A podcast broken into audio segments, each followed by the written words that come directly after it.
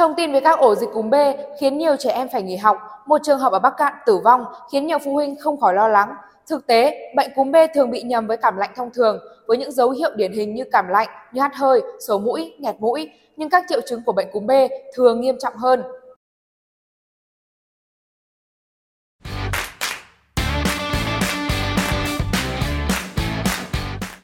Theo Trung tâm Kiểm soát Bệnh tật tỉnh Bắc Cạn, từ các ổ dịch cúm B xuất hiện rải rác từ đầu tháng 10, đến nay xuất hiện tại tất cả các xã của huyện Trợ Đồn, đặc biệt là tập trung chủ yếu tại trường tiểu học Bằng Lũng, gần 100 trường hợp.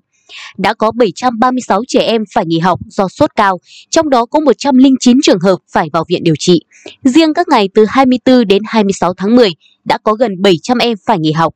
Có một số trường hợp tử vong nghi do biến chứng vì sốt cao kéo dài. Trước tình hình trên, đội cấp cứu lưu động của Trung tâm Kiểm soát Bệnh tật tỉnh đã có mặt kịp thời để điều tra dịch tễ, lấy mẫu xét nghiệm.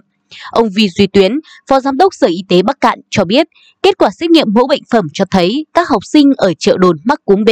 Đây là bệnh truyền nhiễm thông thường. Tuy nhiên, bệnh vẫn có những biến chứng nặng nếu như không được phát hiện, giám sát và tư vấn kịp thời. Theo Bộ Y tế, bệnh cúm B tiến triển thường lành tính. Tuy nhiên, ở người có bệnh lý mãn tính về tim mạch, hô hấp, người bị suy giảm miễn dịch người cao tuổi và trẻ em có thể biến chứng nặng và nguy hiểm hơn, trong đó có thể gây viêm phổi nặng, suy đa phủ tạng dẫn đến tử vong. Vậy khi mắc cúm B, người bệnh sẽ có triệu chứng như thế nào? Khi mắc cúm B, triệu chứng không quá rõ ràng để có thể tự phân biệt được so với cảm cúm thông thường. Tuy nhiên, người mắc cúm B có triệu chứng xuất hiện trên nhiều bộ phận của cơ thể, trong đó các biểu hiện toàn thân là viêm long đường hô hấp trên, với các biểu hiện như ho, sốt cao, đau đầu, đau họng, đau mỏi người, vân vân. Tùy từng người sẽ có biểu hiện sốt vừa cho đến sốt cao, cảm giác ớn lạnh, người mệt mỏi, yếu ớt, buồn rùn chân tay, đau nhức cơ, đau khi vận động. Ở hệ hô hấp, không có các triệu chứng điển hình của nhiễm cúm mà thường có các biểu hiện dễ nhầm lẫn với triệu chứng của viêm long đường hô hấp. Chính vì điều này nên người bệnh không thể tự nhận biết, phân biệt được, dễ bị nhầm lẫn khi nhiễm cúm B và cảm lạnh thông thường. Tuy nhiên, cần dựa vào các triệu chứng khác nhau để phán đoán tình hình và gặp bác sĩ để được thăm khám, điều trị sớm. Ngoài biểu hiện toàn thân, hệ hô hấp, người mắc cúm B còn có thể gặp phải một số vấn đề về hệ tiêu hóa như buồn nôn, ở trẻ em thường nôn nhiều, kèm theo là đau bụng, tiêu chảy, chán ăn, ăn không ngon, vân vân. Mặc dù là một bệnh lý lành tính với các biểu hiện dễ nhầm lẫn với các bệnh lý hô hấp khác, nhưng cúm B cũng có thể gây nên các biến chứng nguy hiểm như viêm phổi, viêm phế quản, suy hô hấp cấp tính, suy tim, viêm cơ tim, suy thận, nhiễm trùng huyết, vân vân. Vậy đối tượng nào có nguy cơ dễ mắc cúm biến chứng?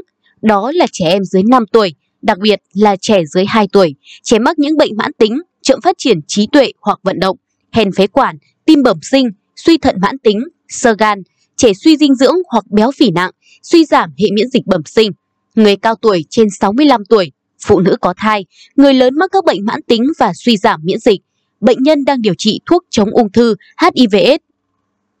Do có các triệu chứng dễ gây nhầm lẫn nên nhiều người bệnh thường chủ quan dẫn đến các biến chứng khi nhiễm cúm B. Vậy chúng ta cần làm gì khi nghi ngờ mắc cúm B? Nếu có các biểu hiện nghi ngờ, người bệnh cần đến ngay cơ sở y tế để điều trị kịp thời, tránh để bệnh kéo dài và nặng thêm, sẽ gây ra các biến chứng nguy hiểm đến tính mạng. Tùy từng trường hợp mà bác sĩ sẽ chỉ định cụ thể, với cúm B có biến chứng sẽ được nhập viện để điều trị. Cúm B chưa có biến chứng có thể không cần xét nghiệm hoặc điều trị cúm tại cơ sở y tế nếu như biểu hiện triệu chứng nhẹ. Nếu như triệu chứng nặng lên hoặc người bệnh lo lắng về tình trạng sức khỏe nên đến cơ sở y tế để được tư vấn và chăm sóc. Để phòng bệnh cúm B cũng như các bệnh lây nhiễm khác, người bệnh cần đeo khẩu trang khi tiếp xúc với người bệnh nghi nhiễm cúm, tăng cường rửa tay, giữ vệ sinh hô hấp khi ho, khạc. Đối với người nghi mắc cúm B, cần phòng lây nhiễm từ người bệnh cách ly người bệnh ở buồng riêng, thường xuyên làm sạch và khử khuẩn buồng bệnh, quần áo, dụng cụ của người bệnh. Nên tiêm phòng vaccine cúm hàng năm, nhất là nhóm có nguy cơ lây nhiễm cúm, trong đó có trẻ từ 6 tháng đến 8 tuổi, người có bệnh mãn tính, bệnh phổi mãn tính, bệnh tim bẩm sinh, suy tim, tiểu đường, suy giảm miễn dịch, vân vân, người trên 65 tuổi. Quý vị cần lưu ý tuyệt đối không nên tự ý mua thuốc và sử dụng thuốc kháng virus như thuốc Tamiflu mà cần phải theo hướng dẫn và có chỉ định của thầy thuốc. Đặc biệt, khi có triệu chứng ho, sốt, sổ mũi, đau đầu, mệt mỏi, cần đến ngay cơ sở y tế để được khám, xử trí kịp thời. Còn bây giờ, bản tin của chúng tôi xin được phép khép lại tại đây. Cảm ơn quý vị và các bạn đã quan tâm theo dõi. Xin kính chào và hẹn gặp lại.